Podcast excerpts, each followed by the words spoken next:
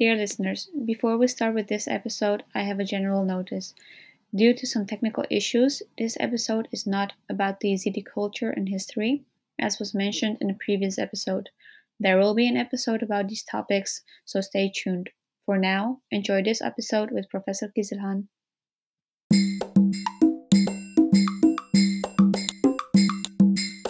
Hello, and thank you for joining us on this week's episode of Yazidi Voices. Um, this is Svenja and Tamara speaking, and today we are joined by Professor Jan Kizilhan from Germany. He will speak to us about the Yazidi culture, his work with trauma patients, and his project in Iraq. Thank you, Professor Kizilhan, for being here today.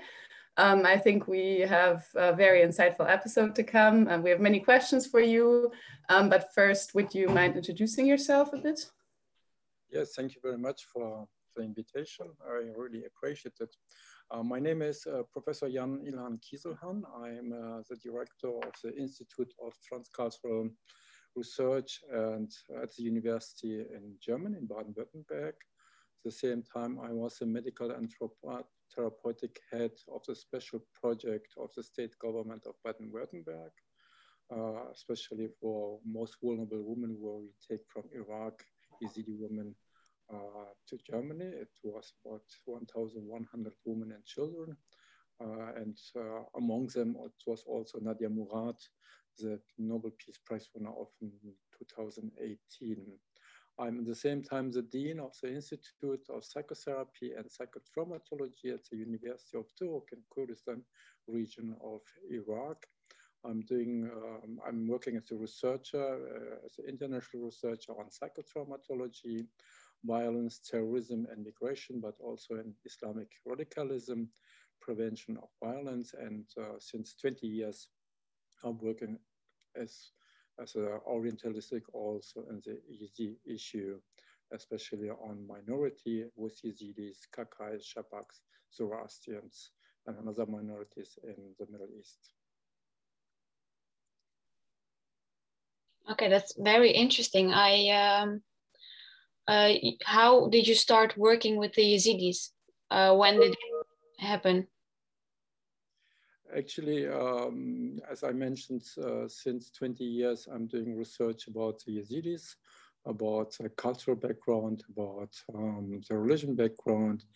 Uh, since uh, the 16th, more than uh, 30,000 Yazidis started, came to migrate to Europe, especially to Germany. So it became a group which is uh, well known in, in Germany, but also for researchers since the 18th century in England, Russia, especially also in German, they were interested in the issue of, of, of the Yazidis.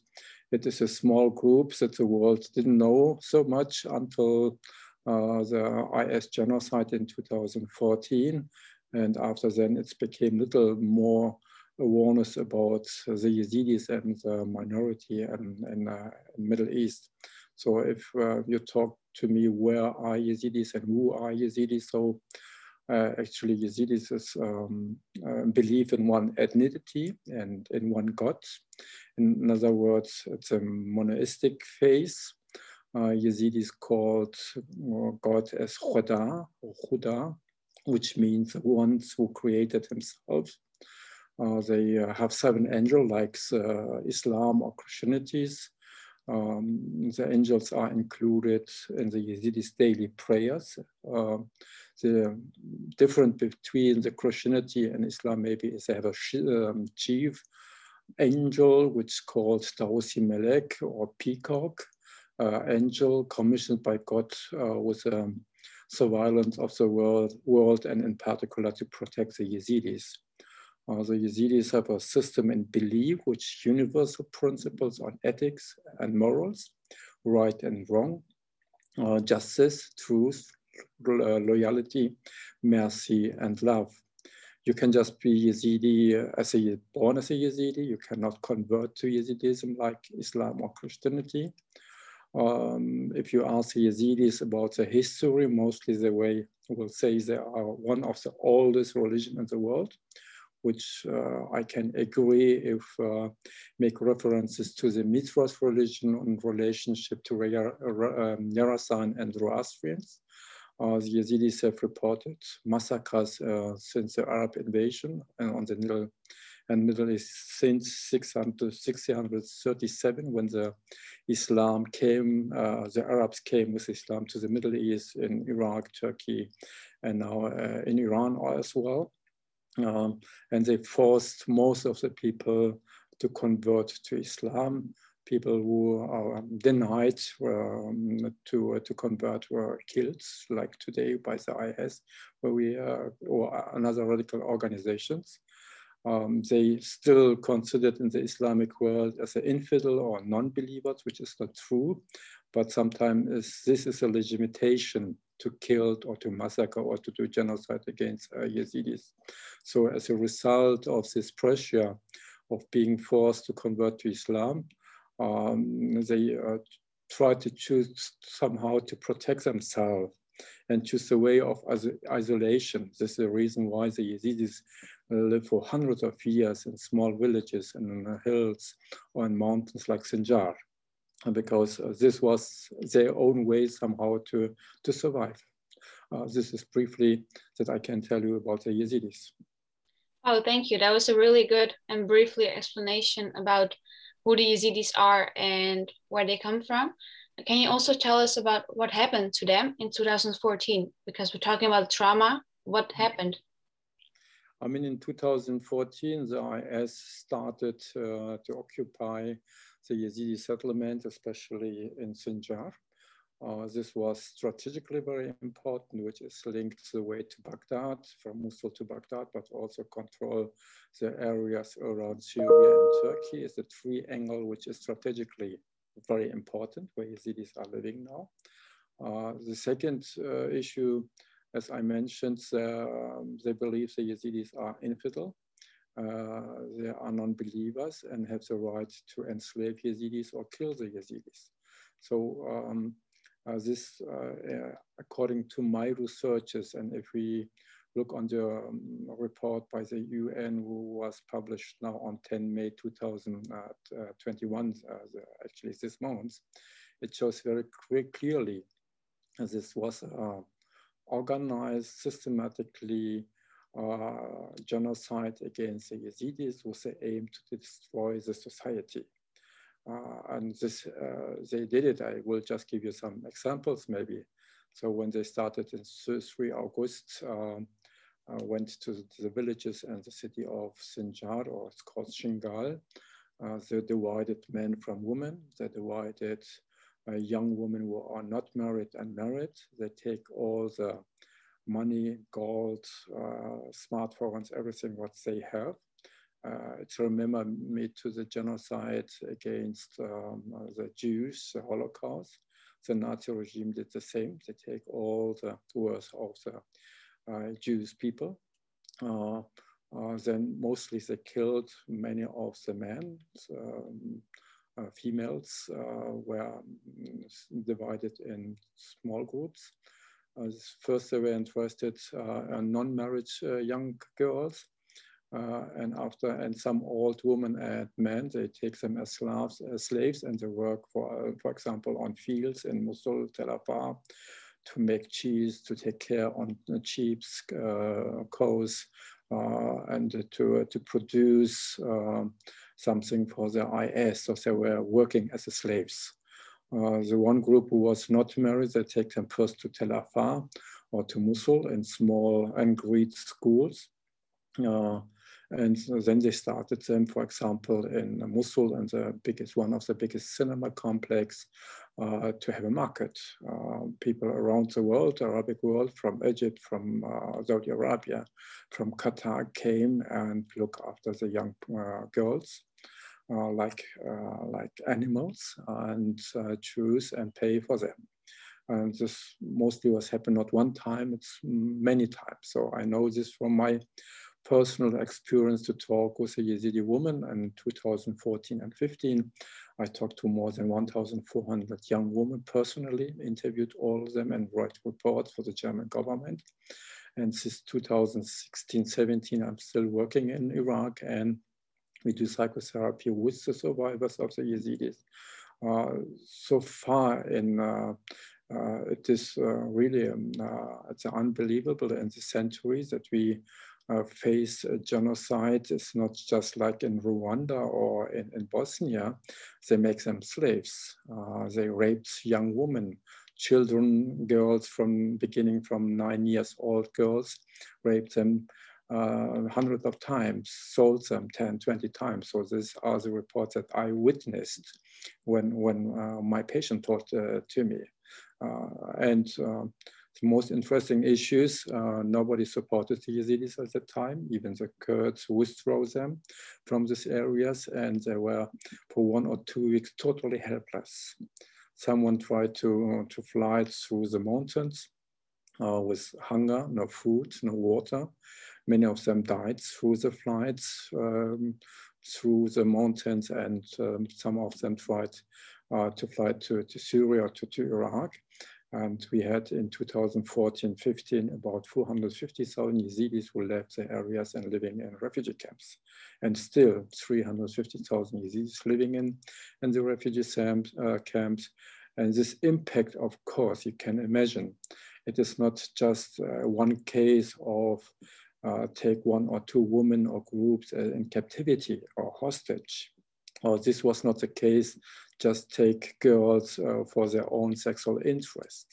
Through the sexual assault, this is a method which always happened as a part of a war uh, crime uh, historically, every time they used women as a weapon against the uh, community. And they know the Yazidis are a very traditional uh, group. They are, uh, are believed on honor. They are not believed, they are not allowed to have any sexual contact with non-Yazidis, which the IS know very well.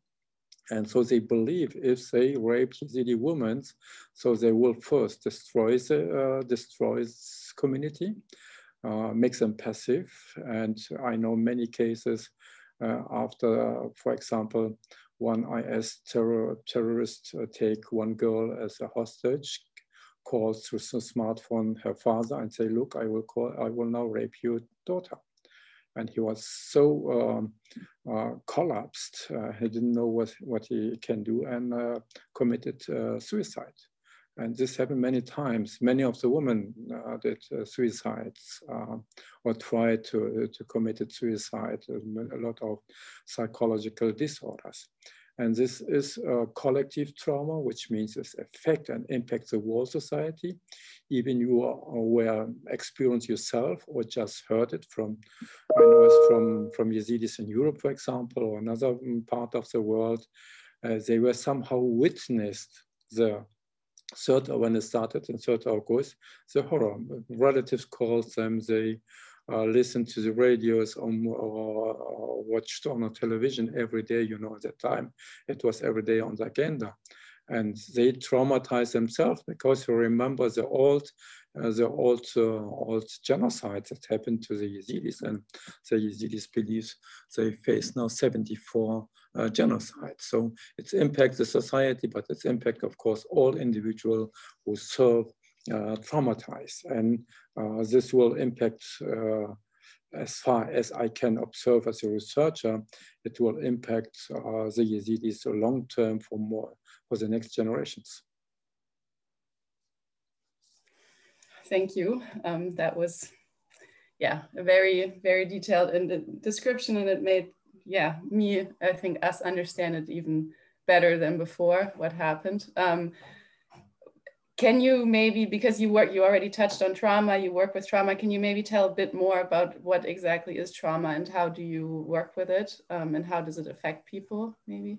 Trauma in general in my understanding is a, a sense uh, an attack on our understanding of the world uh, which will we not expected, uh, which came suddenly, and uh, our understanding of the world is cannot somehow accept this. So it means a confrontation with the events, which the psyche is not prepared, our psychology is not prepared, on which it cannot integrate or assimilate because it don't understand what's happened to them psychologically.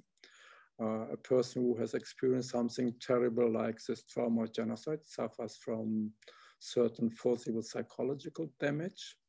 Uh, the spectrum of, of traumatic disorders range from result of a single overwhelming incident to the multi-phase consequence like the Yazidis face as a genocide or massacre and uh, of prolonged and repeated abuse, which happened many times to Yazidi girls when they uh, sold by one uh, IS terrorist to the next guy. So among other things, the consequence of the trauma is actually um, emotional regulatory disorders such as anger or withdrawal, changes of awareness, um, such as derealization, a disturbed sense of self-perception, such as feeling of being stigmatized. If you just take the example of uh, honor and rape, for example, a disturbed of perception of perpetrators, such as endowing him with omnipotence because they were helpless. They couldn't do anything against the terrorists. They were weak. Uh, relationships then became problems such as distrust, uh, distrust in the world, distrust uh, in human, because human is killing human, whatever, even the IS terrorists.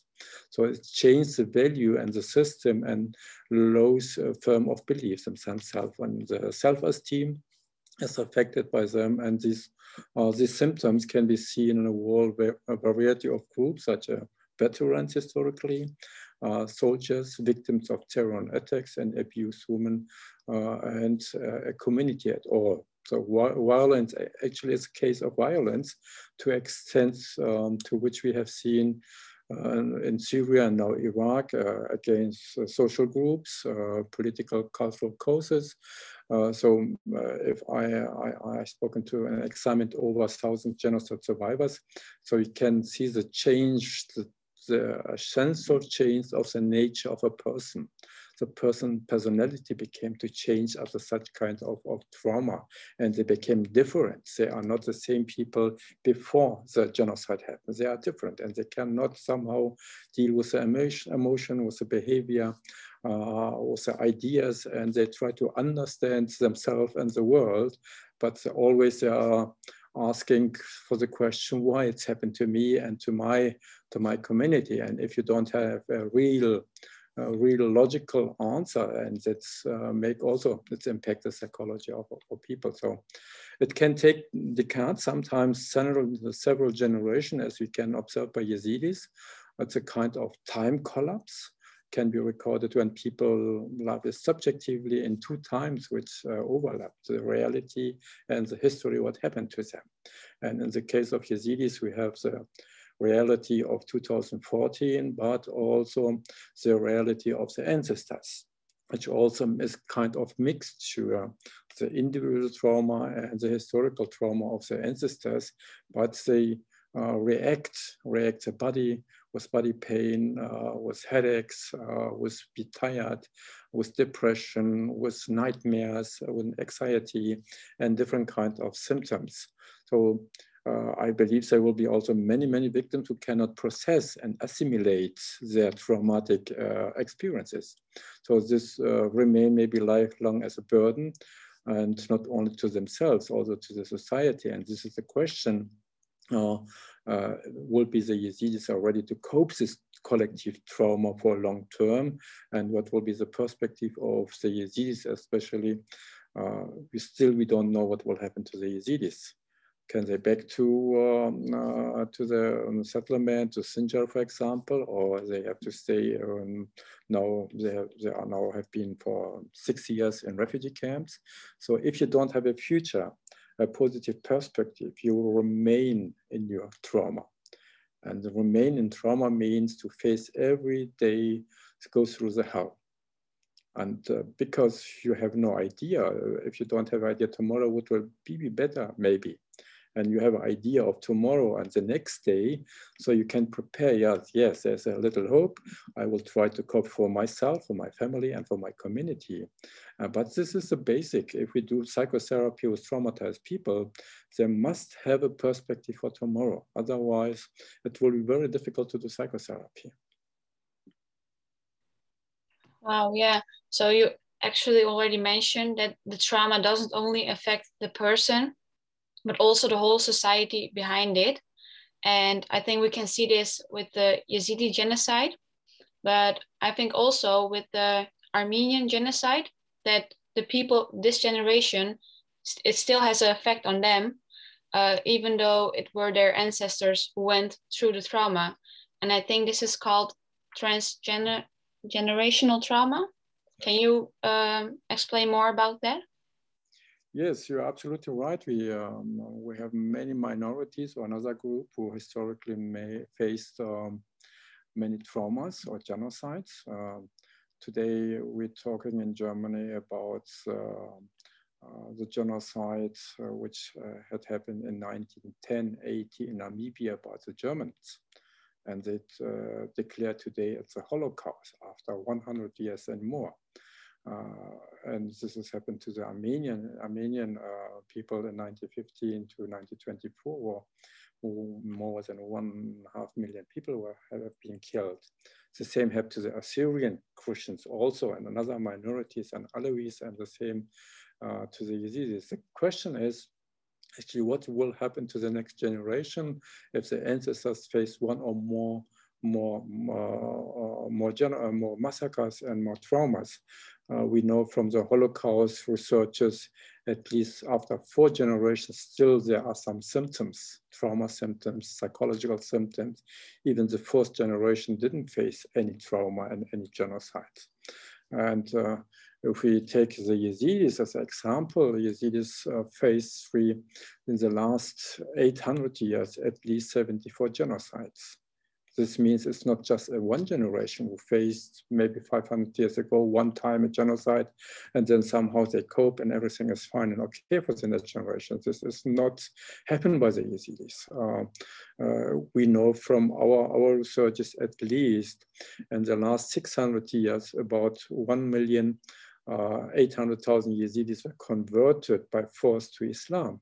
So still we have millions of Kurds who are historically uh, were Yazidis, and they know this. And this impact also the relation between Yazidis and Muslims because they know my ancestors, all of them were Yazidis. If you just take uh, the city of Duhok where I'm working, uh, it's uh, historically called the city of Dasni. Dasni uh, is a uh, as a name or as a tribe of the princes of Yazidis. This, these cities were belonged 150 years ago to the Yazidis, but now uh, you have maybe uh, two or five percent are Yazidis in, in the city of Duhok. Uh, so it's somehow it's defected here. So the, if you look on the Yazidis who have been persecuted and excluded for centuries, over generation in Iraq, Syria, Turkey, uh, this transgeneration trauma is passed on from generation to generation through a range of cultural, religion narratives, emotions, and behaviors. Uh, and um, this came again and focused and centered in August 2014 when the Yazidis then remember and say, yes, the Ferman, Ferman is the name of a Holocaust and the Yazidi narratives. Yes, the Ferman started again. So they know from the ancestors the stories and narratives uh, about the historical traumata. So uh, of course, at the same time, so we're talking about a collective trauma, the 3rd August in 2014, it was a collective trauma because all Yazidis, uh, this was the aim of the IS to destroy Yazidis and kill all Yazidis. So all of them somehow affected by this collective because it didn't make any differences between young, old, women, girls, male, female. They target them and wanted to kill them. So, so we have a historical trauma, which I, I, I mentioned as a transgeneration trauma. Uh, we have the collective trauma, which was happening in August 2014, which still continues somehow. And of course, we have the individual trauma. Each one is affected. They have their own pain and own suffering uh, and own trauma story. And uh, this is some kind of a violation and destruction against, against the Yazidis. Um, so uh, uh this happened also, we know, in Rwanda and Bosnia and others. But the difference between them and another group, maybe like in Rwanda or Bosnia, this was not the first time. And uh, if you account 74 or 70 genocide just in six, uh, 800 years, so you can imagine how it will impact the next generations. All Yazidis know from the Holocaust and they change the behavior regarding um, non-Yazidis because they don't have trust uh, from the experience, which is true, uh, and around them all are Muslims. And I will not say all Muslims are bad, of course not, but uh, there are radical groups still in, in the Middle East and believe they somehow have to kill all non-Muslim groups. And Yazidis are always one of the weakest groups. They don't have international support like Christians maybe. Uh, and, uh, and, this was maybe also a reason why the IS choose especially Yazidis. So they, they know they don't have any background and uh, uh, no country will support them, no religion groups will support them because nobody knows them and they can do as an example to um, make a new idea of uh, terrorist radical ideology in the name of Islam. Thank you. Um, and how, so you talked about collective trauma, transgenerational trauma, and then how do you um, face working with uh, trauma patients? Is there any, any barriers, especially with the Yazidis, um, like maybe cultural barriers for yeah. psychotherapy um, and so on?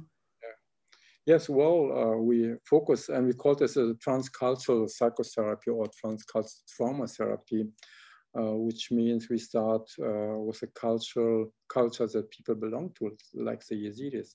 If you don't take account these three types of trauma, uh, like uh, transgeneration, historical trauma, collective, and individual trauma, you cannot understand the individual pain of the people and how uh, you can uh, make a um, psychotherapy if you cannot take about the same issues. So we have to wait to understand each other, but also cultural to each under, uh, understand each other. So we need uh, you need to, to, know the coping strategies. What is the coping strategy of the Yazidis? The culture was very important. Religion was somehow a psychotherapy. Uh, the community solidarity and loyalty between each other uh, the caste system, the rule of the priests were very important. Uh, the area of or the holy shrine of, of Lalish was very important for psychotherapy. After this uh, after this trauma rape most of the women for example went to Lalish uh, and um, somehow to to believe in God and to get any support by the spiritual uh, leaders, which was happen, And this was important also. This is culture, but we have to implement such kinds of ideas and even techniques, for example, to send them to, to Lalish, which we will support, uh, will, will help them. So that means religion can be a part, spiritual can be part of psychotherapy, which is a, used as a resilience, as a, as a support. Um, uh, you are not able to do psychotherapy just with modern Western idea of psychotherapy because um, psychotherapy was founded in, in the West, especially in America and in Germany and England. Uh, but they have a way of understanding illness and health by indigenous people have different way of cope. Uh, if we're talking some old um, Yazidi women and men in, in refugee camps, they don't know what is psychotherapy they don't know what the psychology is doing. And they don't sometimes, why I should talk with you, this will not help. Speaking is not helping. I need medication. So uh, first we have to make an understanding why as to speaking about trauma uh, is very important. Why psychotherapy is a good a thing that can help you to cope your trauma and uh, help you to uh, to do have more uh, for example, have a better better sleep or emotions and feelings. Uh, and this is important. So, and we know from history many times ethnic groups, different kind of groups have faced major catastrophes, as means wars, conflicts, and different in areas. Uh, as you also mentioned, still, if, um, when in Armenian and in Karabakh, the problem was happening with Azerbaijan, um, many, many of the Armenian told me they remember their own uh, the, the trauma of the ancestors in, uh, during the Ottoman Empire. So something that happened in the history and passed from one generation to the next generation is not over. It's still part of the next generations.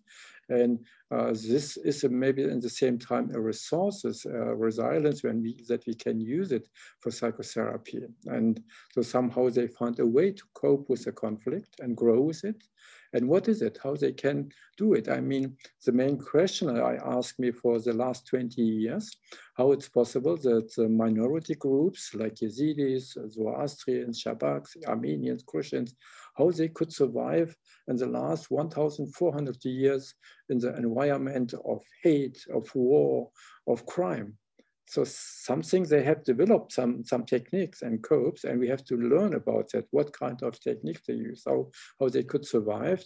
And we can use this in the modern way of of psychotherapy. And this is what we mean with transcultural psychotherapy. We need a trans understanding of a transcultural psychotherapy to understand our patients with their own historical, cultural, and religion background to implement this in the psychotherapy. And in this way, uh, we can help and support the people more effectively just to make uh, psychotherapy techniques which we learned in, in Western world. This will not help. It's not effective uh, enough. Okay, very interesting to hear how psychology and uh, psychotherapy is very uh, known in the Western countries, but yet in the Middle East, uh, especially among minorities, it's unknown. And especially them going through a lot of traumas, I think it's for them very helpful. And you also asked the question how is it possible that so many minorities, Yazidis, uh, the Armenians, uh, or the Assyrians, have mm-hmm. survived so many uh, well genocides or attacks or wars and they are still very resilient do you have an answer? What are their techniques? How do they cope? Yes, they um, change with the time, the rituals, the ceremonies, the beliefs. Uh, this kind of narrative uh, implemented in stories, storytellings. Uh, um, they have uh, in the Yazidi culture, they have a different kind of uh, rituals when you visit Lalesh, for example, the holy shrine. So they, they understand uh, if they faced some genocide or massacres, they became close to each other. Uh, they supported each other. Uh, they linked to each other. Uh, if you look on the system of the Yazidis, they have a very interesting caste system, which means they have a sheikh as a priest, a pir, also a second priest, and, and the uh, general common people.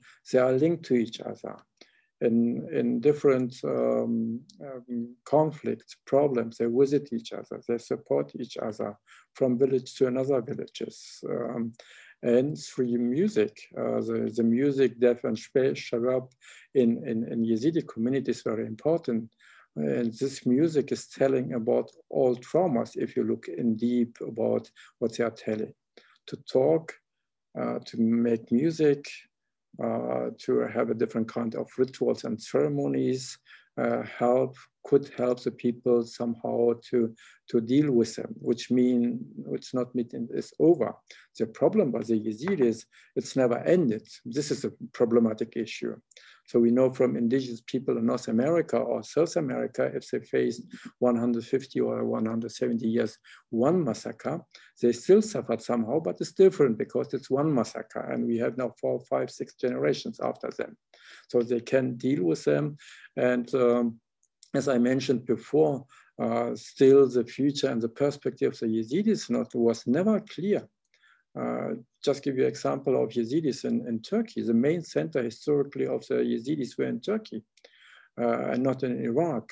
Millions of Yazidis were living in Iraq, uh, in Turkey. And now we have not more than 500 Yazidis who are living in, uh, in, in Turkey. Can you imagine that from millions of people who are now exist just 500, most of them old people. So we are witnessed now uh, the slow and secret genocide of Yazidis was started hundreds of years, and unfortunately, it will end it in the next two generations. In two or three generations, we'll not have one Yazidi official in Turkey. And this can mm, also happen to, to uh, if uh, in the Yazidis in Iraq can happen with them.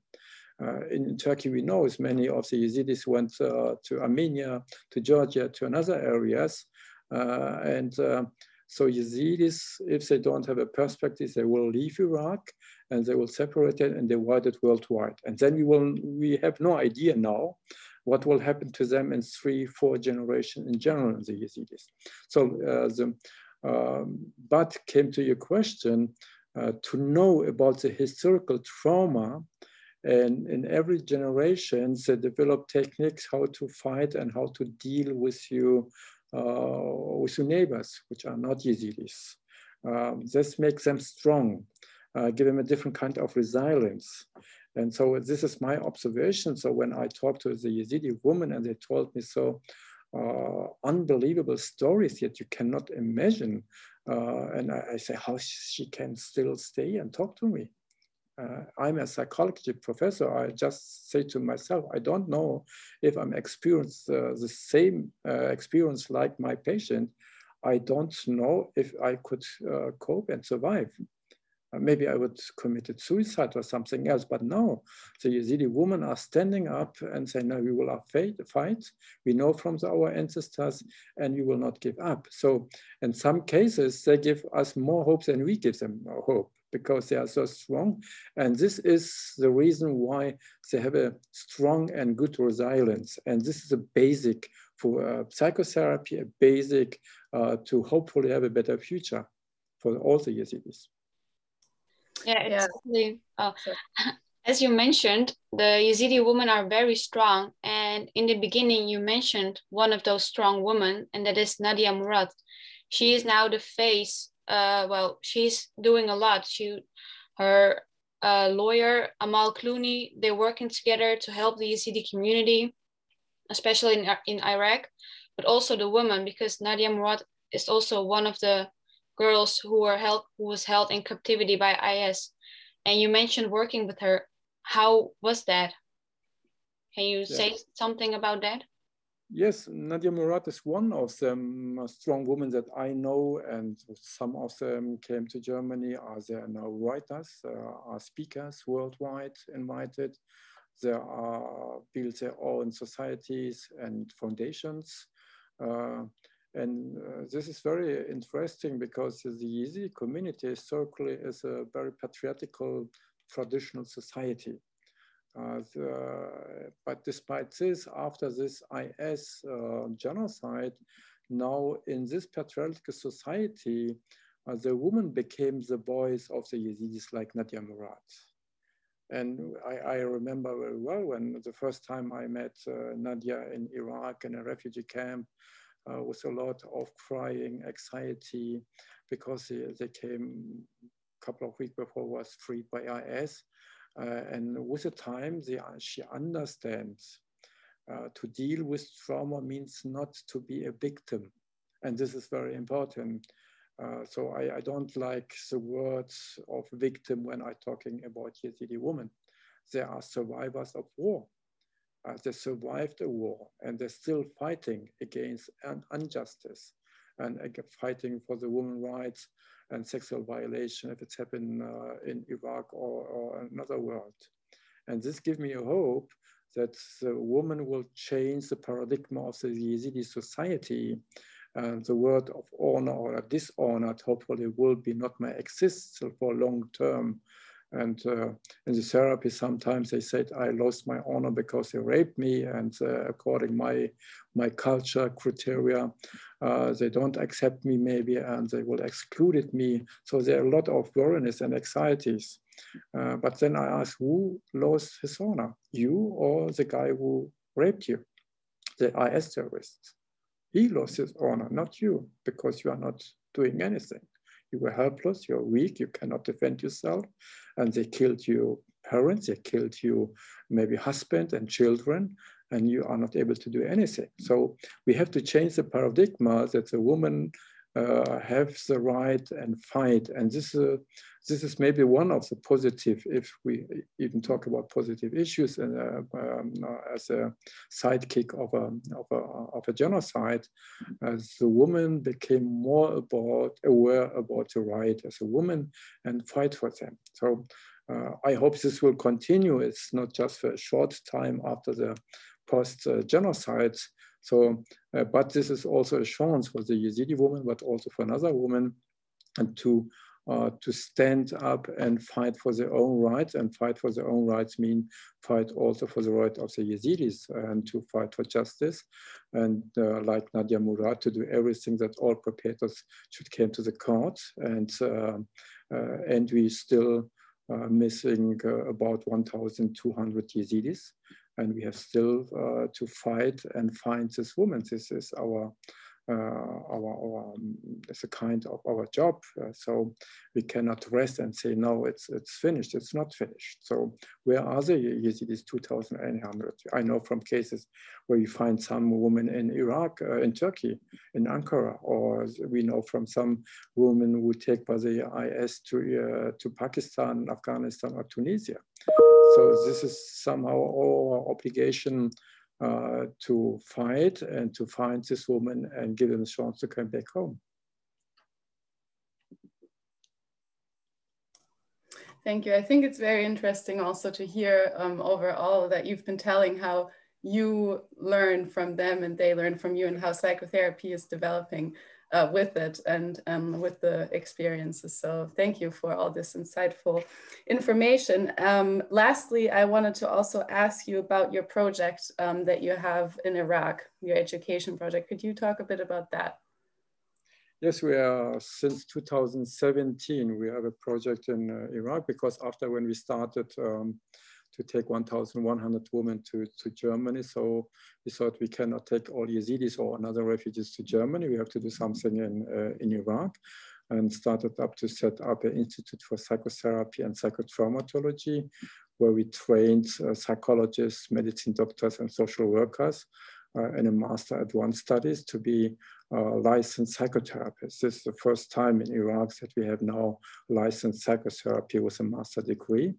Uh, in 2015, uh, 30 students started. They uh, are now finished, are licensed psychotherapists, are working in refugee camps and hospitals. Uh, this uh, second group will be finished now in June. This is the final master defense. So I will visit next week Iraq and we, we will have exams. So the second group will be finished. In October, we started, last year we started with the third group. The idea is that we need psychotherapists, professional psychotherapists in Iraq. They have this kind of background of transcultural psychotherapy, which I mentioned before. They know their own culture, they know the language of the people, and they know their own peoples. So we adapt the modern way of psychotherapy and adapt the culture, religion, in Iraq at the universities. It's an academic degree it's the first time, and I hopefully another universities will follow. And my vision and my dream uh, is maybe have in 10 years 500, 600 psychotherapists. Uh, when we started in 2017, uh, we had no one licensed psychotherapist in the refugee camps or in Duhok, no one. And in, in the whole Iraq, we don't have, we have maybe 10 to 20 licensed psychotherapists. Uh, in an area where we are working with 2 million people, still we have just five psychiatrists. So this is a long-term project. Long-term project means also uh, we have, for example, we are working with different uh, NGOs who are working in the refugee camps, but are we working with the government, uh, with the health directory, uh, and our idea is also through a network, a trauma network, to make more about aware about psychotherapy. What is psychotherapy? Uh, common people should know this. What is trauma and how it can, uh, it can impact the people. If people have a lot of information about uh, psychotherapy to reduce the stigmatization of psychological disorders. Uh, uh, still in Iraq, uh, sometimes they're, they're hidden. They are, have no any psychological problems. They just have a headache or they want a doctor, but they don't have any psychological problems. So we have to break this also. But this can just happen through academic long-term work, and hopefully we will success somehow. Wow, it's very inspiring. Uh, the stories you're telling and the work you're doing. Um, and before we go to our last question, I do have another one, and that is how do you see the Yazidi future after all these traumas and the diaspora they are living now? Yeah, actually, they're, um, they're on, the, on the line between not survive for long term, but maybe also on the line to understanding this trauma and growth with this trauma, to know what it's mean to survive the trauma. And with this trauma, maybe they can change some of the Yazidis paradigms because they are now living in uh, in different kind of countries, not just in Iraq. For example, we have 200,000 Yazidis just in Germany, uh, now in, uh, in Canada, in the US, in Australia, and, uh, and um, France or Scandinavian countries. So the Yazidis are not living alone in Iraq and they are not isolated. So they became a, a part of a globalization world. And this is a challenge for them because uh, the last 800 years, they had very clear rules because they were isolated. They could do that. Uh, they had villages just with Yazidis, so they could live their culture, religion, and so on. Uh, this will not be possible anymore. And this is the biggest challenge um, to understanding the trauma. To, and with this understanding, uh, the question is how we as Yazidis, as a community can survive in Iraq as well in the world, in America, in, uh, in Europe, was there. And so far, we don't have really any perspectives because still the Yazidis are suffer from trauma. Uh, still, the, we don't have mm, so much doctors and psychotherapists who can support them. So that will need time. And um, uh, according to my observation and research that I'm doing with the Yazidis in the last 20 years, so uh, they can survive if they can change, if they change the rule and adapt in the Western world. But if they remain in the trauma and are not flexible in changing the rules and criteria, they will not survive for long term. So there is a one way to, to survive in the global world, to grow with this trauma. And the second way, which I hope will not happen, uh, it can be happen that they uh, will not exist anymore in five generation, five, fifth generation as a group. As an individual, you will exist. You can say, I'm Yazidi, but not as a community. And this is, uh, since now, it's really not clear what will happen to Yazidis. Uh, so far, it's very important to, to, to support them, to give them political rights in Iraq as a special group, uh, to be a part uh, of a political agenda uh, the, the world should support the Yazidis to go back to um, to Shingal and supported by the infrastructure to rebuild Shingal again. Uh, alone, the Yazidis will not able to do that because they have no any capacities and not any any, any support. So, with the support of the international community, for example, like the Afghanistan conference was held each year and they collect by the government, different kind of government, million of uh, monies uh, for re-instruction or re uh, the infra infrastructure. We need those kind of conferences and support by, by the leading countries in Europe and in the US. Just with this, they will be maybe hopefully have a, have a future as a community.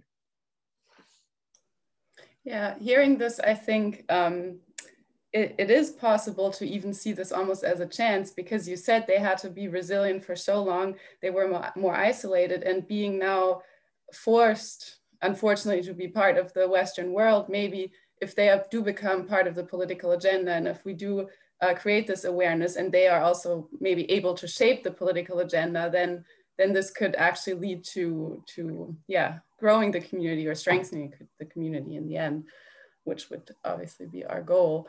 Um, so yeah, I think we've arrived at our last question, um, which is we ask this to every podcast guest. Um, if you could say anything to the world, what would it be?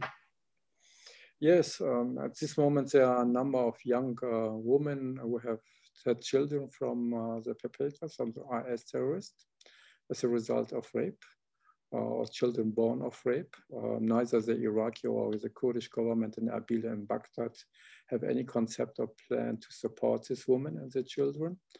Uh, the Yazidi community is also not accepted the children, just the women and girls, they can come back.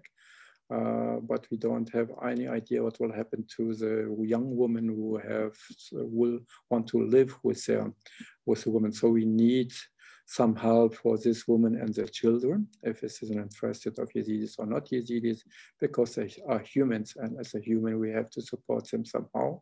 And the last point is um, uh, at the same time, uh, almost 2,800 Yazidis are still missing, and these uh, must be found and brought back home. Almost 2,800 Yazidis are still missing. That is awful to hear. Thank you, Professor Kizilhan. I think this is a beautiful way to end this episode with a call for help for the Yazidi community and especially the women and children who are still suffering. Before I end this episode, I want to thank Professor Kizilhan for joining us today and sharing some insights of his honorable work with us. And to our listeners, thank you for listening. I hope you enjoyed this episode as much as we did. If you like this podcast, make sure to hit the follow button and share it with your family, friends, or colleagues. For more information, visit our socials under the name Yazidi Legal Network. Stay tuned for our next episode.